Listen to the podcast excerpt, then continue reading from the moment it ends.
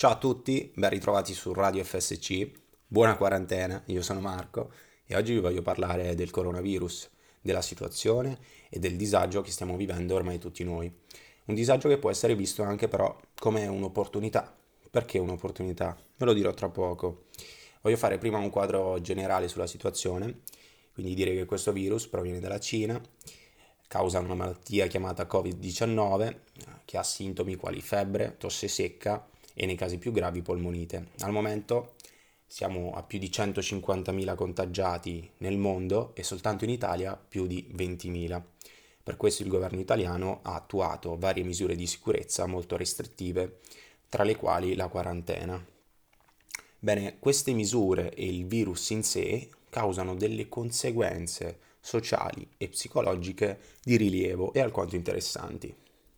In situazioni simili, la mente umana reagisce in due diversi modi, quindi con due diverse emozioni, la rabbia o la paura. Di solito la paura è l'emozione che maggiormente respingiamo. Perché? Perché porta a una valutazione di sé come impotenti e incapaci di reagire di fronte al pericolo.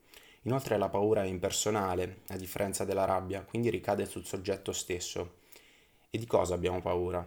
Abbiamo paura di morire, perché viviamo in una società narcisistica. Per evitare questa paura ricorriamo alla rabbia e l'odio.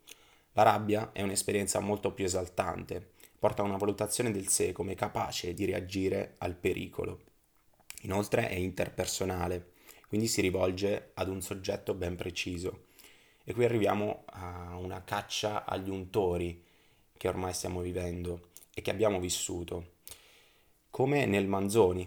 Infatti il Manzoni si rifà alla psicologia dell'atavismo, cioè una riproduzione degli stessi schemi d'azione delle culture che ci hanno preceduto. E oggi chi sono gli untori? Gli untori all'inizio erano i cinesi, poi sono stati gli italiani per gli europei, poi per quelli del sud Italia, quelli del nord Italia. Adesso siamo tutti coinvolti, quindi le due reazioni possibili sono la paura o la sottovalutazione del pericolo. Quindi si va a rompere quella che è stata l'illusione di un pericolo affrontabile, che ci siamo creati nella nostra mente con la reazione di rabbia.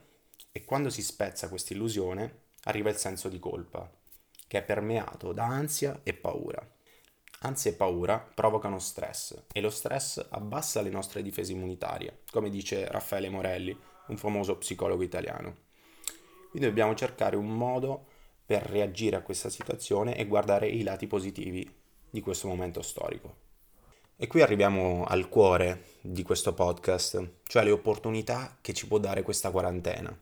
Andiamo a ripescare un po' il costrutto della solidarietà, quindi rafforziamo la consapevolezza sul fatto che le nostre azioni possono influenzare il prossimo, la consapevolezza di vivere in una società che condivide con noi interessi e scopi, un concetto che si contrappone alla cultura individualista nella quale viviamo.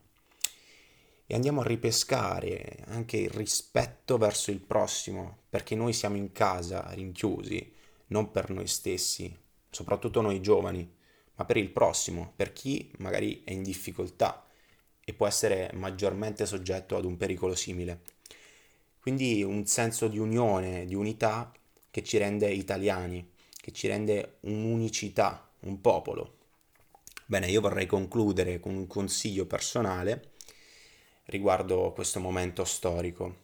Guardiamo un po' questa situazione come una pausa nell'era dello stress in cui viviamo. Impariamo a meditare con noi stessi e su noi stessi, dato che non abbiamo mai il tempo di farlo. Impariamo a fermarci.